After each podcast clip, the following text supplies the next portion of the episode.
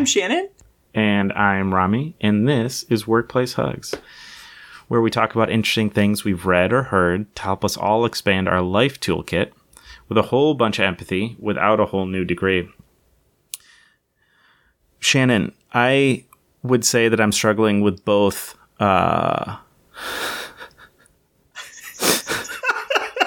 with both the uh, energy and the being engaged. Do you have a book for us this week? yes, I have a book for us this week. My question though to you is like, are you actually struggling with energy or being engaged? Because that just doesn't seem like you. No. Yeah, you're just trying to be funny with the introductions. God bless you for that. Okay, so today we're talking about a book called The Power of Full Engagement by Jim Loehr. I don't know if I'm saying his name right, and Tony Schwartz. I think this is an old timey book. Sometimes I read old timey books and they inspire me again. But essentially, this book proposes that managing our energy, not our time, is actually the key to high performance and personal renewal. Or, in my words, I would say, like, just like a well lived life. How do we focus on managing our energy and not our time? Rami, would you say that today you spend any amount of time focusing on managing your energy? So it's interesting. When you brought this up earlier, I was thinking about it. And to me, what I went right to was like, how do you set up really good boundaries for yourself to not be drained? Is what I went to when I was like, I don't know what this is going to be about. Oh, yeah, no, it's not about that. I mean, maybe so, maybe there will be elements of it, but not really. So that's where my head went. I think I think I have high like boundaries for myself to not let myself get overly drained. Yes. To allow me to do that. Yes. But I think it's always really helpful to have one, an understanding of why that is, and then two, what other things I can be doing and others can be doing to protect ourselves. Yeah. Yeah. So so would you say that you spend a lot of time thinking about energy management? I think when I think about like when I know I'm going to start feeling like low energy, uh-huh. then I need to proactively do something about it because if I get too low, like it's very hard to break myself out of it. Yes. Yeah. So only in those moments where I'm like overwhelmed. Right. And then this is maybe a good segue into the first principle. So we're going to talk about four principles in this book. Uh, the first one is about drawing on all four sources of energy. So the source that you were just talking about was physical energy. That is just one source of energy. So the four sources are physical, emotional, mental, and spiritual. And I can relate to that too of like the source of energy that I would ever think about whatsoever would be physical. Like, mm-hmm. how do I go to bed on time so I have enough energy for the things that I need to do the next day? And I loved the uh, way that they described these different energy sources. So, physical, we can think about that as the quantity of energy, right? Like the amount of energy that we'll have. Emotional yes. is about the quality of energy. This is about our capacity for range. It's about not like valuing something over another, but knowing how to be with all of the emotional qualities that we might have. So, some examples from the book toughness and tenderness, self control and spontaneity, passion and detachment, caution and boldness, things like that. Yep. So, being having a wide range of quality emotional energy to draw from. Mental, they described as the focus of energy. So, one statistic that they quoted in the book is that the brain represents just 2% of the average body's weight, but requires 25% of its oxygen. Sorry, a quarter of its oxygen for a 20th of its weight? For 2%, for 2%, 25% of the oxygen. Isn't that kind of crazy? So That's thinking wild. uses a great deal of energy. So mental is about our focus. Like how are we leveraging all of that precious oxygen to focus on something? And then spiritual they described as the force of energy. So they define that as the as the connection to a deeply held set of values and a purpose beyond just your own self-interest. So, Rami, let's let's like both real time just reflect on these four elements that they talk about. What are you wanting to shift? The quantity of energy that you have, the quality of energy, the focus, like where you're choosing to put that energy, or the force. I think for me, it's really about. I like this idea of range within quality. That's really fun. Mm. Yeah. Like that spend like that. It's not just. I want. I want more emotions, which it's not saying. It's saying I want a wider range of those emotions. Like I want better quality of emotions, which I think is really cool. Yes. I like I like that. That's what I want to focus on. Yes, I love that. Yeah, and I would say for me, if I'm being honest, I think for me it is probably quantity of energy. I am still in like that physical camp of wanting to I'm feeling good about the focus of where my energy is going. I'm feeling good about the force, like I'm feeling in alignment with my values. I'm feeling like I have range and I want more. I want more quantity. I want more energy to be able to put into everyday life. But it might be different for you. And so that may be the first invitation to the listeners. Just think about that. Like if we got to focus on energy in those different dimensions, where do you want to focus your your growth right now, if you will, in energy management? So that's the first principle. The second principle, which I think is like the most obvious but still worth talking about, is balancing expenditure with renewal. And in the book, they talk about like picturing it like an EKG, right? So that like heart monitor. We need the waves. We need the healthy patterns of activity and rest. And in the book, they say that our capacity to be fully engaged depends on our ability to periodically disengage.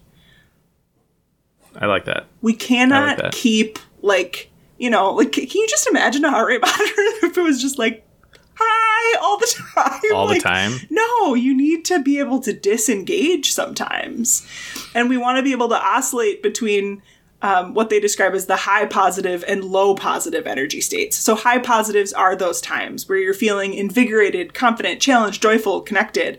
And low positive is the relaxed, mellow, peaceful, serene moments. And a little bit, this reminded me of going back to episode, I think it was 112, where we talked about burnout and completing the stress cycle in the sense of it's not the intensity of energy expenditure that produces burnout in us, but rather the duration. So if we are never completing stress cycles, if we're never finding that period where we can disengage, of course we're going to burn out because we're just like constantly on all the time. Shannon, let me ask you because I like the idea that it's both high positive and low positive. Yes. But where do the negative play into this? So they're there. I'd have to go back to the lo- maybe I'll put that on Instagram. They have like a, a diagram in the book where they show Okay. you like here's like the here's an example of what high negative and low negative states would be. I'm guessing like low negative would be like depression. Yep. High negative what would high negative be? Probably burnout, honestly. Probably Yeah. just like fried or maybe even Stress. anxiety would be in Yep. the high negative where it's a lot of energy moving but it's negative energy within you Yeah. but I can totally put that on Instagram. It's a fascinating graph to think about, or four quadrant. So uh, again, Rami, if we just like leverage this concept real real time, they talk about thinking about like where are you over and under trained in balancing the EKG. So I mean like where are you maybe not practicing the disengagement? So are you good at disengaging physically? Let's just do them one by one of giving yourself periods of disengagement, of rest physically? Yes. Are you good at giving yourself periods of rest emotionally? Yes. Are you I love your hesitancy. Are you Well, I'm trying to figure it out. I think mental is like probably the one as I look at like what. Where you might be overtrained? Yes. Yeah. Uh, un- undertrained? So overtrained would be like you're overactive. So That so one. I would say that I am overtrained mentally. Like Yep. um, Nate said, my husband said to me the other day, he's like, I'm pretty sure you're thinking even when you're sleeping. And Mm-hmm. that is such a true statement for me. Also, I really enjoy your Ted Lasso mug. My Ted Lasso mug that you got me, Shannon. yes. I, I just noticed it for the first time. It's great. Listeners, we'll have to show you on Instagram. Uh, going back to our Ted Lasso episode. Okay, so we're both acknowledging maybe we're overtrained. We're overtraining in the mental space. And so then if we think about undertraining, like where are you maybe not doing, not exerting yourself enough? What comes to mind for you there? Is it the physical, the mental, emotional, or spiritual? I think emotional and maybe spiritual. I don't know. I think I have to like sit on those a little bit longer. Yeah. But for sure, overtrained on the mental. Yeah, yeah.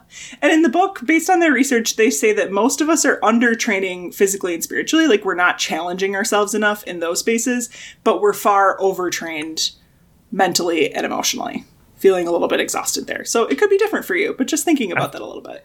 And what's funny is if you said, How do we think people are feeling in a pandemic? Like, that's where I would say, I think we're undertrained physically and spiritually, but overtrained mentally and emotionally. Yeah. And then if you think about like a really healthy, balanced person, right? Not that I think everybody is the same, but like if I'm generalizing, someone who's probably um, in a really good spot physically and spiritually and working on the mental and the emotional is like it seems like a someone who's like very zen Yes. like centered and like trying to work on those but like if i think if you can get those two in in line Yeah. then the other two can be driven a lot more from like the mental and the the emotional can really drive from being really trained physically and spiritually Oh, I love that. And immediately a person is coming to mind for me.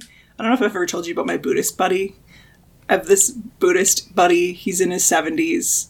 He, we met because he's a fellow coach. His name is Kim. Oh, nice. He's wonderful. Um, and I, I think about him. Like he he does yoga every single day, so he's like highly physically trained. He meditates for, or as he says, I sit and stare at a wall for at least an hour every day. So he's got like a high sense of spiritual training, and it shows in terms of how he engages with the outside world mentally and emotionally. I mean, maybe he's a wreck inside. I don't think he is. but I love that concept of thinking about um, yeah, how you might focus on the physical and spiritual and trust that the mental and emotional will come. So that's a little bit about balancing expenditure with renewal. So, principle three for us to have some time chatting about is uh, building capacity by pushing beyond our limits.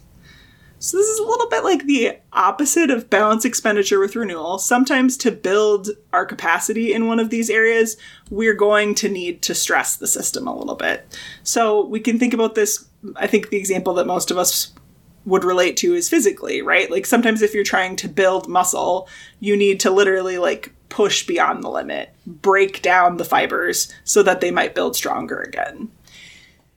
And this got me thinking where are we tentative to push beyond our limits? So, is there a category where you're like, yeah, I don't know if I really want to push beyond my limits there right now? Or where might Tell it be me time to push your limits? tell me more shannon do you have an example I mean, I think I do. I'm reading my notes here to make sure. So, uh, you might be tentative to push your mental limits because you've worked hard to get the physical in line. You know, so like, so like, if I am expending a lot of energy physically, like I just did this, Yep. like this intense workout this morning, I might be like, okay, never mind. I'm gonna like take it really easily mentally or emotionally the rest of the day because Yep. I'm feeling exhausted physically yes or we might be tentative to push emotional limits because feelings are freaking hard.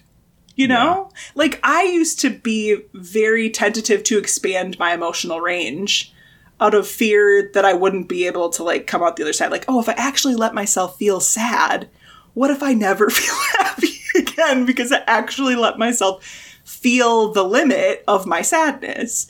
And I've Yeah. found that that's like actually not true whatsoever. So just noticing, Yeah, like, th- where are you tentative? I like that because it's it's more about like where do we imagine a lack of elasticity or fear a lack of elasticity in mm-hmm. terms of one of those ranges. Mm-hmm. Mm-hmm. And some might do it physically, right? Like, how where are you not especially if you go back to the pandemic as an example, maybe you're feeling so overtaxed mentally and emotionally that you're like, forget it. I'm not going to push beyond my normal limit physically because I'm pooped by the end of Yep. the day. Yeah. Okay, so that's how we build capacity Yes. is knowing that we can kind of push things yes. further because there's more elasticity there. Yes. But but realizing the impact of pushing them may prevent you from doing the other ones. i.e., if I work out too hard, my brain might be fried because I just can't do anything. Yes. Yes. Okay. So the fourth principle for us to touch on here is what they talk about as establishing positive energy rituals. So I would say that they're arguing more for habits than rituals. If we go back to 90 episode 95 where we know the difference. So habits Yes. are more like how can we get things to just happen on default? Like Yep. what's his face who I always forget his name who who wears Zuckerberg. He wears like the hoodie and the jeans every day. It's on I mean, that's a that's a steal from Jobs, which is a steal from Einstein, who wore the same outfit every I didn't know it was a steal from Einstein. Yeah, and probably a steal from I don't know someone before them, like Ben Franklin, or probably a steal from Shakespeare. I don't know. Yeah, yeah. So they in this book they use the term rituals, but I would say that it's more about in, ensuring we have some habits so we can use as little conscious energy as possible in the things that truly maybe don't matter to us, such as what clothes you're choosing to wear every day. Okay. So the idea is that if you have these habits and they're not taking energy, you've got more energy for other things. Uh-huh. Exactly. But you want to set them up in a way that it it is like a positive force for you. Exactly. Like I will I don't make coffee, but like if it was coffee, it'd be like, okay, I'm going to make my coffee the same way every day or whatever. So I'm not expending mental energy on making that thing, but it provides me a lot of positive happiness when I get that coffee. Or Shannon's 12 hot cups that are taking up yes. precarious positions on the table. Yes. I would maybe not use like coffee as an example only because they they talk about coffee in the book in terms of how bad it is for us physically for energy. But basically it's like making sure that the habits that you're choosing are translating to your values and priorities right now, right? So ritual or habit is a way to embody what matters most to us in our everyday lives. So and maybe this is a good opportunity for us to share some examples with listeners of like what are some examples of positive energy habits or rituals that you have in your life Well, now I'm confused. Don't get it's don't get confused so it's like what's a good thing that you're doing that translates to your values and priorities I mean, that's a ritual or a habit for you Well, so we've talked about this in the ritual episode. I like taking the kid to the beach, and that's super fun. But that's more like a ritual, and I try to focus on appreciating it when I do it, and don't and not stress let it become a habit. yeah don't stress too much. That's episode 95 Let, like let's not get caught up on the verbiage. Maybe i shouldn't have brought that episode up. They use the word ritual. I would say that they're meaning more habits regardless. Who gives a shit? If it's a ritual or a habit what are some positive things that you have in your everyday life that translate to you embodying your values or priorities? So for you it's spending time with prince on the beach Yeah, and running. It always is running. Yes. Every time. It always comes back to me going for a run. Beautiful, beautiful. For me, I would say what's translating to my values or my priorities right now. So, my priority right now in my life is energy and ease. Like, how do I have more energy and ease in my everyday life?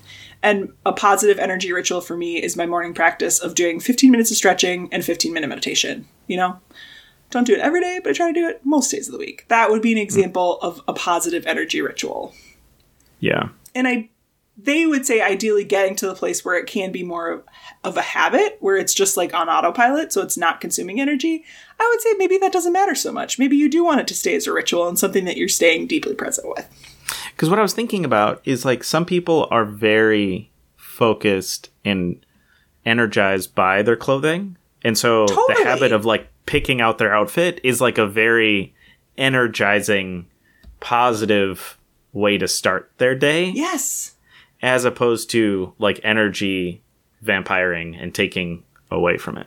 yes so if your value if one of your values or priorities in life is creativity or self-expression that might be a positive energy ritual for you. Right? Like, Yeah. let's not knock Yep. that whatsoever. Everybody's could be very different. Yeah. So, and that's maybe a good segue into the tactical. Like, okay, but Shan, like, what what the hell do we do with all this information about managing our energy? I think the first part would be establishing vision. So maybe taking some time to think about, like, gosh, what are my top values? Maybe we'll just choose an arbitrary number. Maybe it's like three to five that you really want to be driving for in your life right now and then defining your vision for each of those values. So, what would it look like if you were embodying that? If I was embodying energy and ease, I'll use me as an example with that. It looks like me not working past five or six o'clock at night. It looks like me to have the ease in my life. It looks like me prioritizing um, my morning practice every morning to get some energy, both spiritual and mental and physical, a little bit. So, that would be an example. Um, and sometimes I'll ask clients the question of like, because it, can be hard to think about translating this into vision from just the value of like, well, I value energy. Okay, but like if we were watching a movie of you really living into that value of energy, what would we see? Yeah. Then the second thing, this is a line that they use in the book of like, face the truth, right? so, how do we basically, we've got the vision, now how do we reality check? How are we doing on those values today? So, where are you investing your energy maybe instead of those things? And is the life that you're living today worth uh, what you're giving up to have it?